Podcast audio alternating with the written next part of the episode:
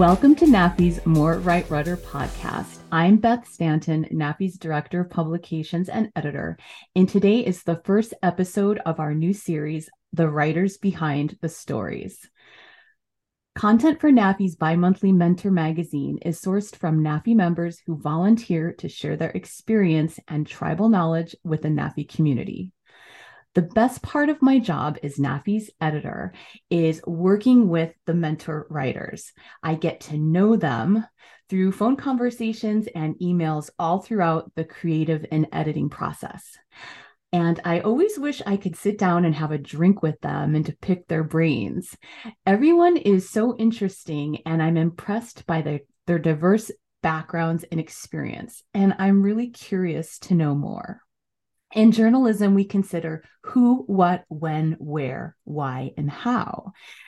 So I wonder who the heck is this person and what have they done to gain their insight and knowledge? When, where, why, and how, flight and instruction.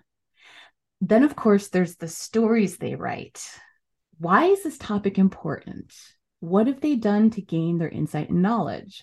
How did they come up with this article idea? When did they decide to write this story? What did they maybe leave out? A while back, NAFI Director of Program Development, John Niehaus, and I were having a conversation about this. And we came up with the idea every couple of months to feature a mentor author on the show. For this inaugural episode of The Writers Behind the Stories, I'm pleased to welcome the one, the only Boots to the show.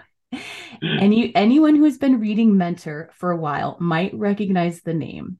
If you have enjoyed his informative and entertaining articles over the years, wait until you meet him in person. Boots is his full name, not his nickname, and he was raised in Hollywood, California, which he said is usually enough of an explanation. He has been flying for 55 years and is a CFI, CFII, MEI, and is an A&P IA mechanic. Most of his flying was based at Van Nuys Airport in Los Angeles, the fabled GA airport, immortalized in the documentary One Six Right.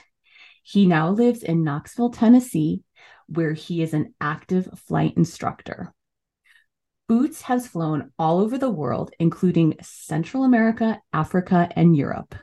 He was a professional motorcycle racer and he still rides the 1940 Harley he built from scratch.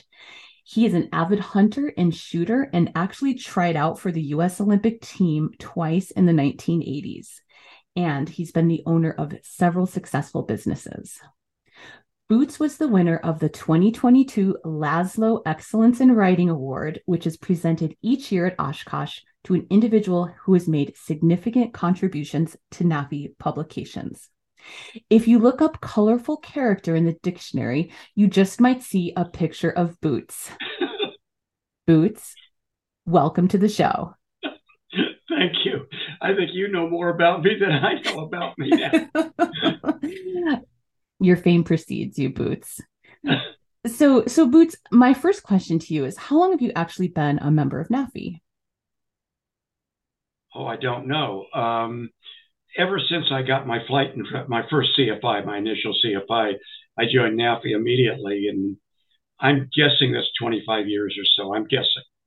Okay, so it's been a while. So, um, in our pre-game conversation we had a while back, I asked you how many articles you'd written for NAFI and when did you start? And you told me you actually couldn't remember. So, I reached out to David Hipschman, um, our former director of publications and editor to ask him. And he replied that you've been, you've pr- probably written about a dozen articles over the last five years or so.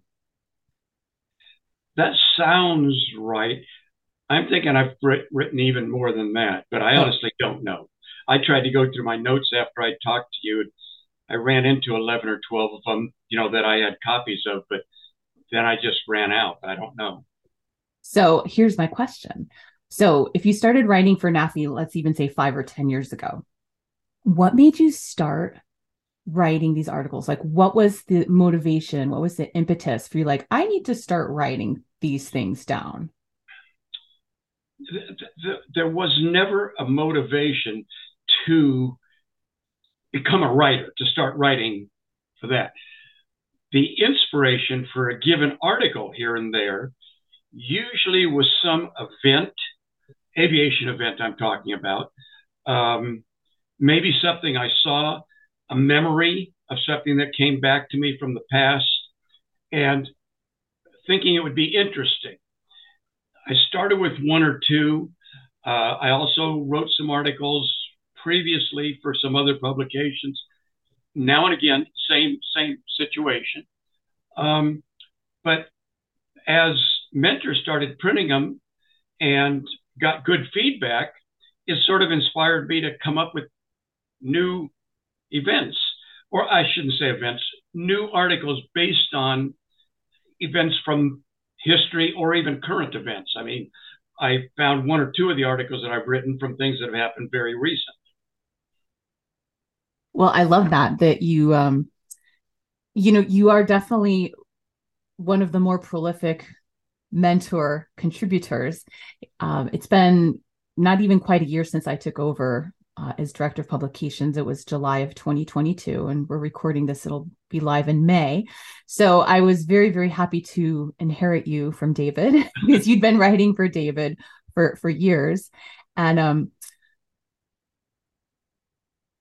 we do get my impression for of you boots is you you are so engaged now listen every person in aviation and every flight instructor, in my experience, has been very engaged, very passionate, very generous with wanting to support the community. I mean, think of any pilot that will take someone up for a ride, you know, like with Young Eagles. And and in the flight instruction community everybody is so willing to help everyone else and i like that saying a, a rising tide lifts all ships and so when you contribute your very prolific knowledge to, to the NAFI community. You know, we're, we're so grateful and we really do get a lot of great feedback from you.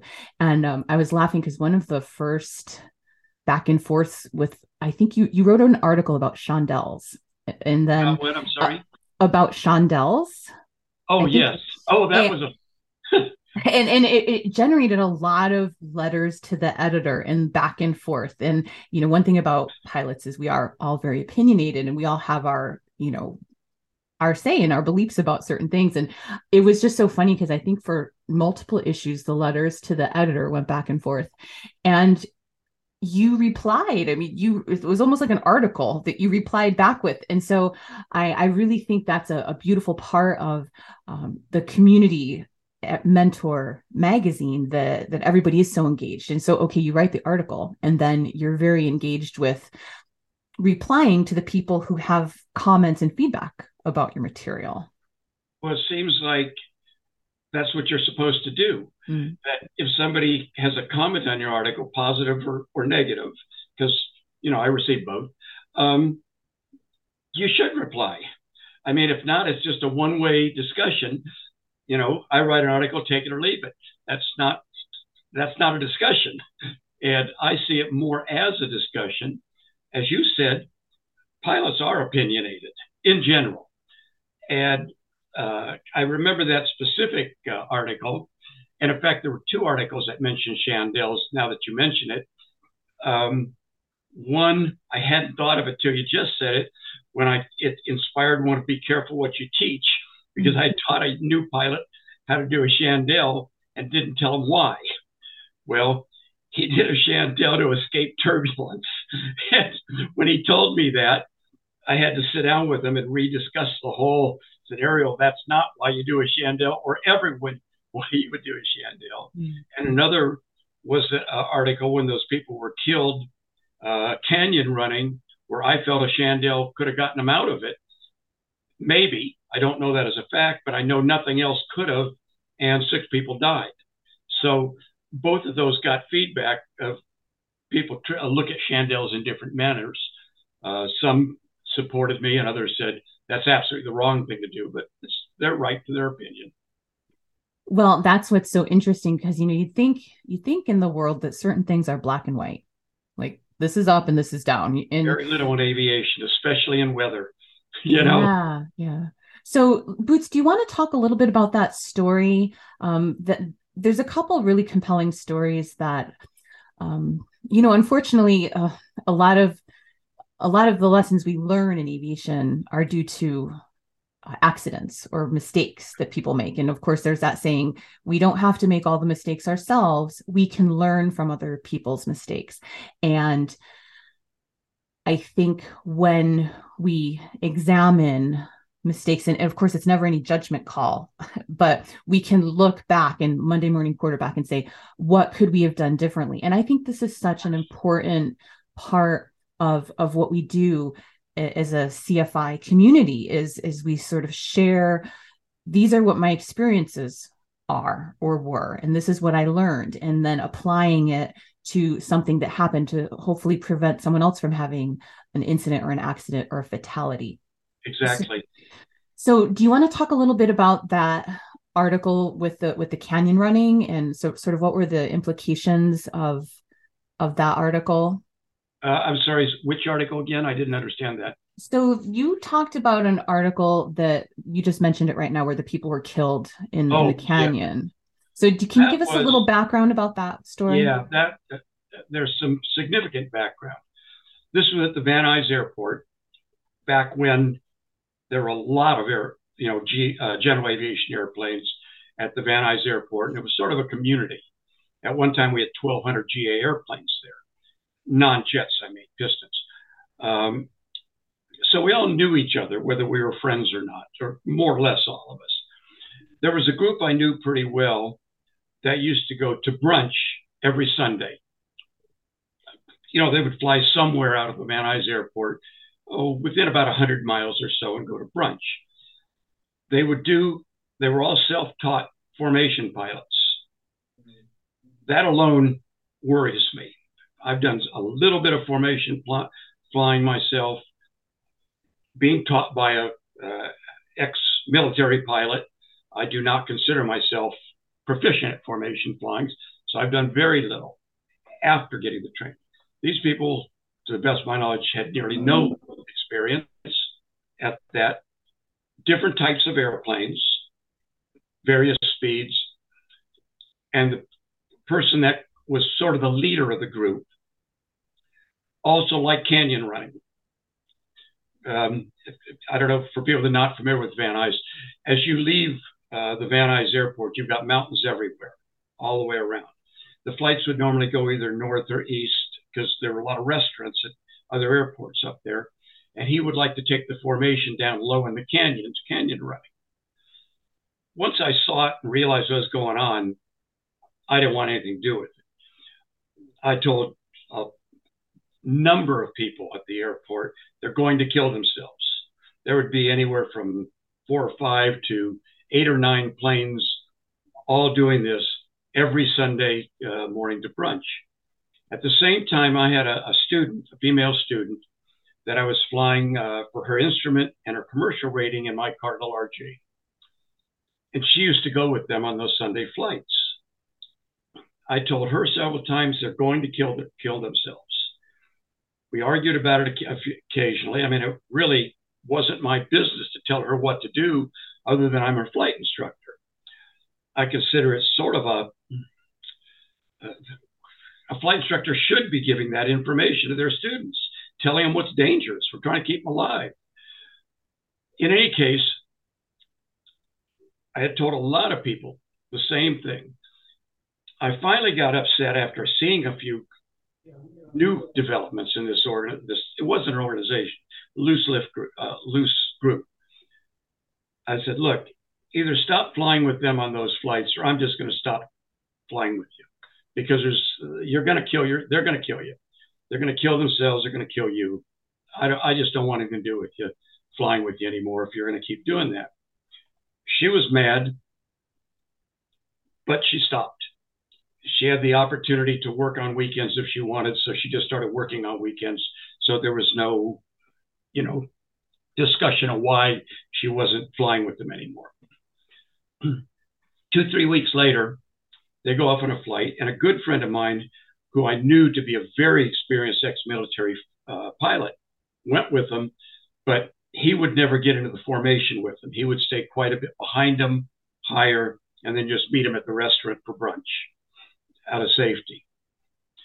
two of them, well, two of them, the leader, plane tightly on his wing, who was a low time pilot, uh, both uh, both were flying bonanzas, dropped down into the canyon and had five or six others following him. But as you know, a formation, they're stepped up, so the the ones behind them are a little farther behind and lower.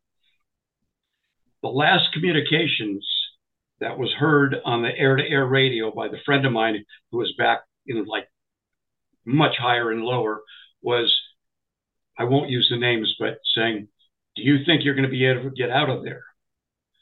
His response on the radio was, I don't think so. Think about that in a formation flight. I don't think so. No one ever called formation break. There was no pre briefing. There was no. He pancaked in. The guy in his wing pancaked in. Both planes exploded in flames. Number three and four that were stepped higher, of course, they saw it powered up and barely escaped the canyon. And the rest didn't have a problem. The friend of mine orbited high cover, called for help. When the responders arrived, they were in an area where first responders got there within about 30, 40 minutes. He turned around, headed back to Van Nuys. Hour and a half, two hours later, he was on the ground telling us what had happened. I called the um, girl I was flying with. She worked at a hospital, had to leave an emergency message for her, of course. She called me back about 15 minutes later. I explained what had happened to her. Or, I'm sorry, not what happened to her. I explained what had happened. I knew who were aboard those planes because a friend of mine had given me the names. Told her what had happened, who they were. Dead silence for a minute. She came back on the phone and said, You saved my life. What does a flight, uh, flight instructor do? I mean, that's our job more so than teaching them to fly. I mean, the joke about we don't teach them to fly, we keep them alive long enough to teach themselves to fly. Mm-hmm. And I really believe most of that. But this was a classic case, and that was the event that ended up talking about a couple of uh, that I talked about in two or three articles without always necessarily mentioning the event that caused the articles but remembering them, you know, was the inspiration for other articles. That is super powerful story. Thank you for sharing that. And um pretty much all of us here listening to this right now have lost friends and colleagues in aviation yeah. accidents and it's it does get emotional. So here's my question. By, by the way, that girl did go on to finish her instrument and commercial with me. that's that's excellent. Well, thank you for keeping thank you for keeping her alive. Boots. Yeah. So, as you're telling me this story, I'm thinking this this harkens back to aeronautical decision making, and so much has been written and spoken for okay more than 100 years since yeah. the Wright brothers flew about pilots making decisions, whether it's um, flying into IMC, whether it's scud running, whether it's canyon running, like what you just described. What do you think? So I guess I guess I have a couple of questions, and, and these are kind of universal questions that we're all asking, but I think it's an interesting conversation to have with you, um, since we're on this topic. Is why do you think people to just decide to continue to do things that they that may kill them. Do they not understand the consequences of this? Uh, for example your student she was happy to go along with it. So did she not understand? Is there some sort of peer pressure? Is it sort of that um, invincibility aspect? Is it a lack of imagination? Uh, is there like i don't think it's going to happen to me uh, i don't know some all of the above? I mean boots you've been an instructor for decades. Yeah. what what, what are your above. all of the above and think of the personality of most people that start learning to fly, other than the airline guys. I mean, the guys that are doing it as a career to go into the airlines, to them, it's professional career management. For almost all the rest of us, the the type A personality of the especially the male pilot all of the above. It's not going to happen to me. In fact, I, will bring up an incident. I don't, not an incident as much as a, a, a reoccurring event that I don't think I've mentioned to you. At one of the flying clubs that I'm a member of, I give safety meetings now and again.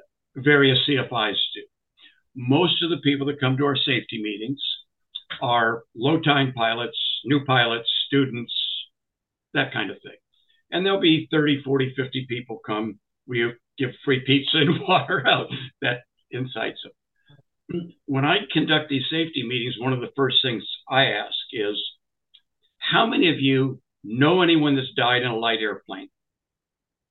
One or two people usually raise their hands. I said, Well, I've known about 50.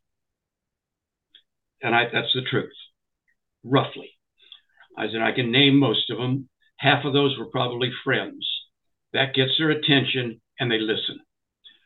I've gone to other safety meetings given by other people and they talk about you shouldn't fly if the temperature is below this and above that because of ice. You, you should, and everybody's sleeping through those meetings. Somehow you got to get their attention before they're even listening. And that was my method of getting their attention, and they listened. And that it is true. I've known that many. No, and I'm sure that many of our listeners right right now could, you know, depending how long you've been in aviation, you you have a double digit number there for sure.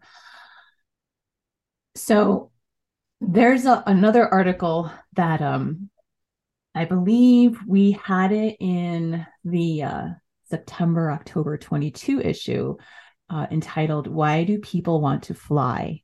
and you approached me about this article because you had you were part of you you were featured in an LA Daily Times cover newspaper. LA Daily News. LA Daily, LA Daily News, News newspaper. newspaper. you were featured in a newspaper article for this publication and it originally was based they reached out to i believe because there had been an accident a pretty high profile accident that had happened recently and and it sort of made people wonder non-aviation people wonder like well why the hell do people fly in these small airplanes and so the the newspaper article turned out to be something quite different once the reporter and the photographer came out to uh, to meet you and to interview. So, Boots, can you tell us a little bit about the uh, what the newspaper article was supposed to be, and then what it turned out to be? That really turned out to what I'm proud of. I mean, the art, the newspaper article. There was that high-profile accident in New York where an airplane flew into a building two people were killed. Because the person, the pilot, was so well known, he was a celebrity, a sports celebrity, it made nationwide news. I mean, normally you wouldn't even hear about an accident in, say, Arizona that happened in, uh, you know, New York. This one was in every newspaper. Following morning, a friend of mine who was a reporter from the LA Daily News, I wouldn't say a friend, but an acquaintance from the LA Daily News called me wanting me to do an interview on why do people fly? That was his comment. Why do you guys fly these little, you know, airplanes? It's so dangerous, type of thing. Um, I know from history, and AOPA tells us, and everybody else does, don't talk to reporters, don't talk to the press, don't talk to the media. They always want to make us look bad. They always want us to look like cowboys in the air. They're just going to make it look bad. And I talked to him. He said, Look, the focus of the story, of course, is that accident, which is going to be a front page story tomorrow. We want something as a sidebar on why do you guys want to fly this stuff to start with. I promise you, I won't make it into a the kind of story you're worried about, though. I'll give you a professional story, but I need something. I thought, oh, he didn't say tomorrow. I'm sorry. He said I, he was just said about doing the story. And I thought about it for a minute, and I thought, well, this guy's been honest in the past. I'll trust him. I said, okay, let me, and he wanted to talk to me and a couple others. So I said, I'll call around, get a couple of friends organized, and maybe we can get together in a couple of days to do a story. No, no, he said, my, my deadline's six o'clock tonight. I'll be at your office in 20 minutes. 20 minutes later, he shows up at my office. My office was at the Van Nuys Airport. I ran I ran a company right there, next door to the airport fence. He shows up and he brings a cameraman. 20 minutes later, I'd made a couple of calls, had a couple of friends that were going to meet us there, and we drive over to the airport in my car because I could drive in. I had a hangar for my airplane. They couldn't drive in on their own. It started as we first driving in. The the entrance for us GA pilots was between rows of hangars. As we're driving in, one of the hangars was open on the side by the by the entrance, and there's a P-51 in there, and a young guy, 18, 19, is standing up in the wing and kind of cleaning the plane, you know, normal type of stuff. We saw that at Van Nuys all the time, and that's this was not a the report or not the reporter, but his cameraman stopped me and he said, wow, there's a P-51 Mustang. I love Mustang. Ah, could I take pictures? On and on and. I said, whoa, whoa, whoa. No, you can't take pictures unless I get permission of the owner. Well, I knew the owner. I could use his name, I'm sure, because he's a well-known movie guy. His name is Kevin LaRosa. I said, I've got to call him and see if we can get pictures. We can't just take pictures. So I called him on my cell phone. Well, his office was right there too. And he comes out of his office that was upstairs on the other, well, right there. You could see him. He said, You can go and take pictures of the plane. He said, But I don't have time to do it. They want to do an interview. He said, I don't have time to do an interview. He said, um, Talk to my son. I didn't know that was his son on the wing. Well, that was Kevin LaRosa Jr. on the wing, flying the plane. So we get out. They take a bunch of pictures. They ask a bunch of questions. How did you get into flying? That kind of thing. And Kevin gives a Kevin Jr. gives an incredible interview. I mean, I didn't know him. I didn't know his father. Just about the privilege of aviation, and his father's teaching him to fly the Mustang, and all he has to do is get good grades and keep his nose clean. And he didn't say like other friends getting in trouble. That incredible interview. That it did some of that made the paper. But then we go on in we do my interview at my hangar and my airplane and all that. By the way, I saw Top Gun Mustang that just came out recently, the movie. Credits rolled. Kevin LaRosa Jr. was the aerial coordinator. He grew up. This was 2006. We did that. He, I looked at that. That's Kevin. the funny part is, I've known Clay Lacy since he started his company, Clay Lacy Aviation he was the aerial coordinator on the original uh, Top Gun. And we're still good friends. I talk to him every few weeks. Uh, in any case, so we go on into my hangar and I give him my interview on this and that. He talks to another one of my friends that had an airplane there at the airport, does a couple telephone interviews, and then he kind of wanted to go around the airport to to take some just general public pictures and he said, We're not allowed in the airport on our own. We can't just drive around. I said, Well, get in my airplane. I'll taxi. You know, I'll get a taxi for just taxi. And then I thought about it as we climbed in my car and we were about to climb in. I said, Why? It's a beautiful day. Let's just go flying. Oh, okay. He said, Can they um, can my cameraman sit in the front seat so he can get better pictures? Sure. We taxi out, take off in my Cardinal RG, do the, the basic scenic route I usually would take on a beautiful day in Southern California, fly over Malibu Canyon, over Pepperdine, down to the beach run, head up the beach off of Santa Monica. You know, I intentionally didn't fly over Mugu Point Mugu Naval Air Station. Uh, they'll they will give us permission to do so. It's a restricted airspace, but normally they give us easy permission.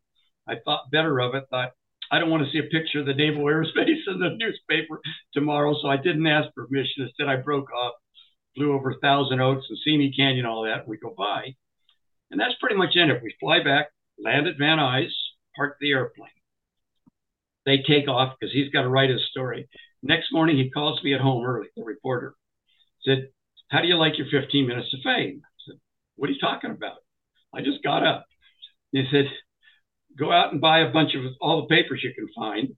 He said, my editor liked our story that, I, or the story I did, that he named the Allura flight so well that he made that the front page story above the fold, and he made the accident the sidebar.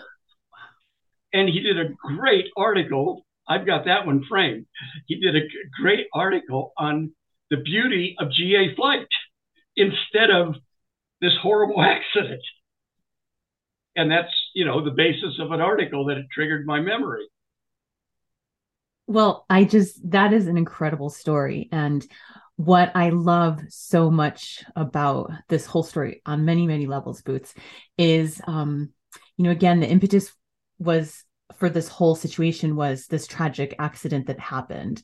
Um, and the fact that you turn that into being an ambassador for general aviation um, for for the world to see because we need articles like that to to ex- try to explain to people who haven't flown or don't know about general aviation like pretty much everybody's gotten on a jetliner and flown at 35,000 feet to right. get from point A to point B but obviously people who fly um, whether it's for fun or for professional or instruction it, it's a whole different world. And to sort of bring people into that experience of that world is just so amazing that you were able to to do that. So like you're an ambassador for aviation and, and thank you. besides being a great flight instructor and also sharing your knowledge with with the flight instruction community i mean the fact that you were able to share that um, so what was some of the what was some of the feedback that you got from people on the article? Um, i know obviously everybody a lot of people read that. And what were some of the um, did you get any uh, reactions that that sort of were intrigued you or? Generally the feedback were exactly what you've just stated of instead of the front page being about accidents and the danger of flight the front page being the beauty of flight. And the photo above the fold is, I didn't even know he'd taken that shot, was me in the Cardinal as I'm turning over Simi Valley, heading back toward Van Nuys with a caption or something along those lines of the beauty of flight. That, I and I've seen that picture. It's a great picture. so um, last year when you received the Laszlo Writing Award, well deserved boots. Thank you so much, and and and we're sorry you weren't able to be at Oshkosh to accept the award, but your student, Chris, yeah, Chris Riley, yeah, yeah was able to accept it for you. Um, one of the quotes I, I, said, okay, Boots, I need a quote from you for the article. Because um, we wrote about you in the next issue of Mentor. You said, The most important thing I have learned as a CFI is how little I knew before I started instructing. Absolutely. So, so please tell us a little bit about that. You know, when we're flying ourselves, we're not teaching, we're flying. Whether we're a CFI, I'm sorry, whether we're flying instrument, commercial, multi, whatever we're flying, I flew an Aerostar for a while. Um, we don't know the mistakes we're making other than the bad ones. the little stuff we barely even notice. We just keep flying and we're doing fine. When we're instructing, we're sitting back watching everything develop, trying to look for mistakes, not having to deal with the airplane. Therefore, we're learning from every mistake, or not even always a mistake. We're looking for ways to improve what the student is doing. And by doing so, it forces us to think ahead and, and almost predict what his next move would be and what our next move should be, should have been if we were manipulating control. I've learned a lot more teaching, and I've talked to other CFIs, including Chris Riley, who picked up that award. He was a primary student when I picked him up, and I got him through his instrument commercial and then CFI. We've talked about it, and he said the same thing now that he's teaching primary students. He's learned far more about flying than he ever knew since he started teaching. I, I, think that's true of all of us. By the way, a, a one point about that that award, when you called me to tell me I was winning this award, I was totally shocked. And I think I told you then, I failed English in high school. How do I win an award for writing? They failed me. I still don't know what the words, what the terminology in English mean, much less how to do it. And yet you didn't edit many of my articles. It just seems like they're printed almost verbatim. I just, I didn't know what to say.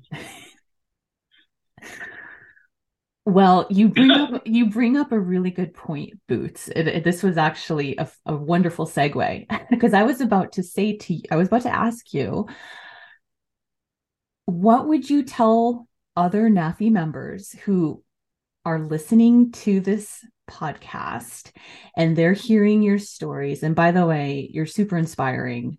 I know that's probably embarrassing you and you probably don't want to acknowledge it, but but but your work that you've done over the decades is is quite amazing. There may be people out there right now thinking, oh gosh, maybe I could write that story or maybe I could share this thing that happened, but then they they won't do it because they'd say, "Oh, I can't write. I'm not a writer." What would you tell those people? Write the way you talk. I think I do. If when I read some of my own notes and my own stories,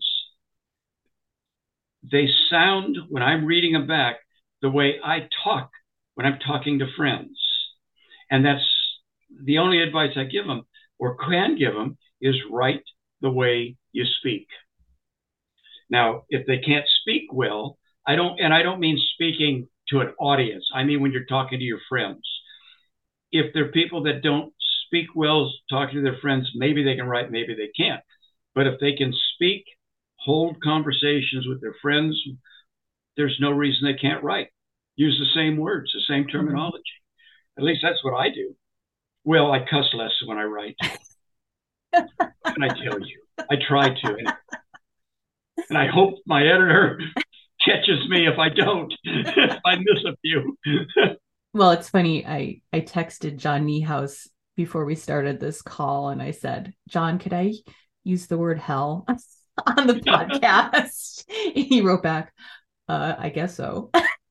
well, I'm so glad you said that because my my stock response when people say I can't write or I don't know how to write, I think to myself, okay, what do pilots like to do best in the world? They like to tell stories about their flying exploits. And it's called hangar it's called hangar flying and everybody does it. Yep. So I always I always tell people just sometimes I'm like just take your iPhone and or your device and just speak the story. So like exactly what you said, just speak the story like you were tell or, or record a story you're telling a friend.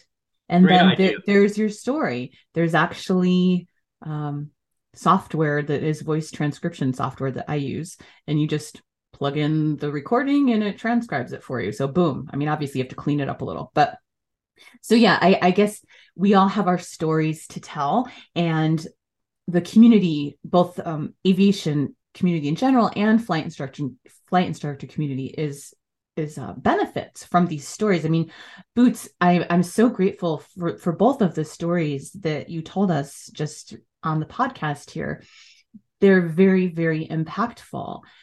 And if one story or one lesson that we impart to somebody, if they could either have that save their own life or a student their their student's life or another fellow pilot's life i mean gosh it's so worth it. it, it absolutely just what you said i had never thought of simply recording a conversation and turning it into a story that way but of course why not do that and if you aren't very good at typing give it to someone else to type up in fact, I'll, I'll, tell you a story along those lines. You know who Clay Lacy is, I'm mm-hmm. sure. Yeah. Most people in aviation do. For 25, 30 years, his friends, including myself, tried to talk him into writing a book. He has stories that go back to the very, very early aviation days and can go on and on and on. He'll grow, an audience will be around him. He's so good. We couldn't get him to write a book, couldn't get him to write a book, couldn't get him to write a book. Went on for at least 30 years. Finally, he writes a book, a full book, comes out with it, self published, vanity publishing, hardback. I owned a printing company for 20 years. I know what it costs. He spent a lot of money publishing these books. Wouldn't sell them to anybody. Clay, we want your books. What are you talking about? Wouldn't sell them to anybody. Finally, one day, he, I show up at the local pub we're all drinking at, and he hands me one. Not just autographed, page by page by page. Remember when we did this and that on each of the stories? That's what he was doing with his close friends, and that's why he wouldn't just give us or sell us books. One by one, with his close friends, he was going page by page, signing and making personal notes to the friends that remembered these events with him. And then he gave some of the books to, the, I think, EAA to auction off for, for you know charity. But when you talk about writing book, of course he had a ghostwriter writing with them because this book probably goes three, four hundred pages. One of the valued books in my library today. But uh, yeah, hangar flying. Uh, some do it more than others, but they make good stories. Some good stories, some pretty bad stories, but most could be turned into a instructional article if somebody thought about it and thought about what could be learned from this. Or in my case, I look at it not only what can be learned, what can be imparted to another in flight instructor to use to teach a student. You, are you following me there? In other words, it's not just learn from what I'm saying. It's look, how could you teach to get around these problems? Now, and um, that's why we are so grateful to have you, Boots, as one of Mentor's authors. you're you're a treasure, and when John and I talked about starting this series on the podcast, there was never any doubt in my mind who the first person I was going to interview. it was always going to be you because you do have a a bit of a mystique about you. And it's funny, I was talking to another mentor author several months ago, and I told him that we were going to start doing this series on the More Right Rudder podcast.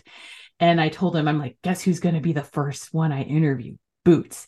And he said to me, and he said to me, yeah, who the hell is this guy Boots? Like he was so, and that's why I had to ask John if I could use the word hell. Um, like so, people are really like I think we're all quite intrigued by by the man behind the pen, and so this has been a wonderful a wonderful glimpse um, into you, Boots. Um, your you know your personality shines through in your stories.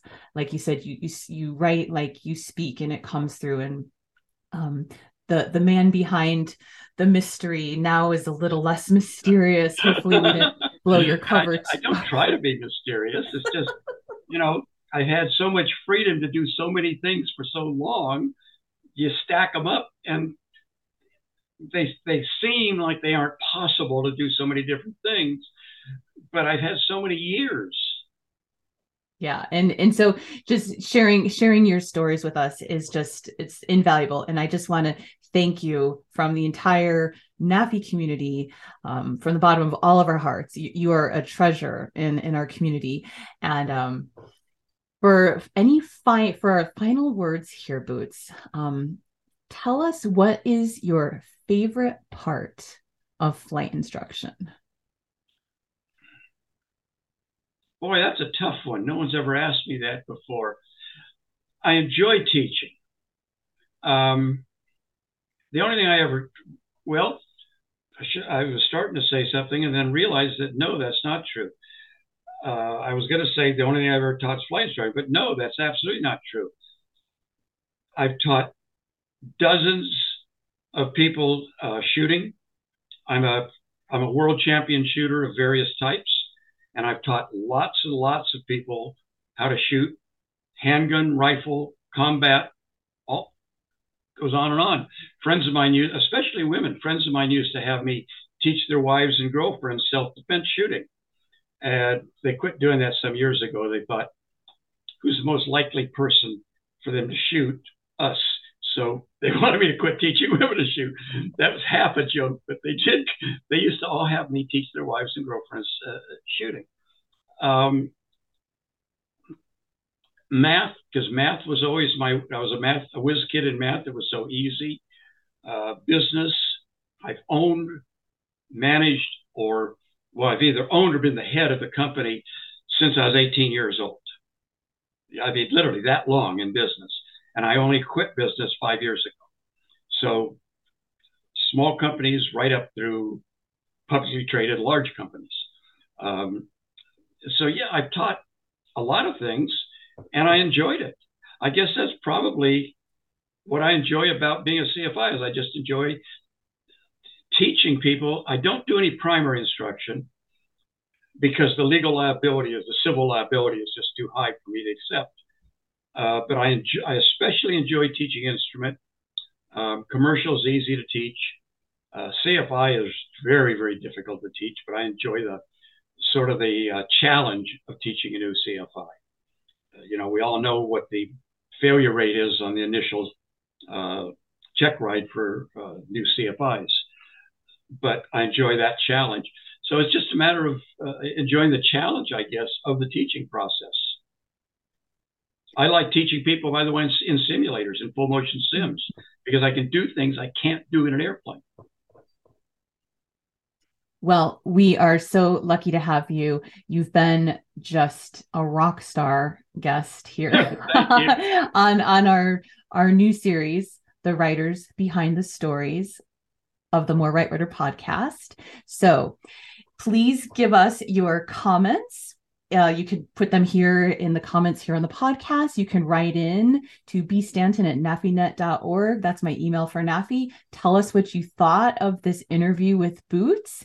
And we will see you next time on The Writers Behind the Story, NAFI's More Right Rudder podcast. Boots, thank you so much for being here. Thank you for having me. And I've I just enjoy the relationship with with Mentor and NAFI. Well, we enjoy it too. Thank you. Take care. Bye now.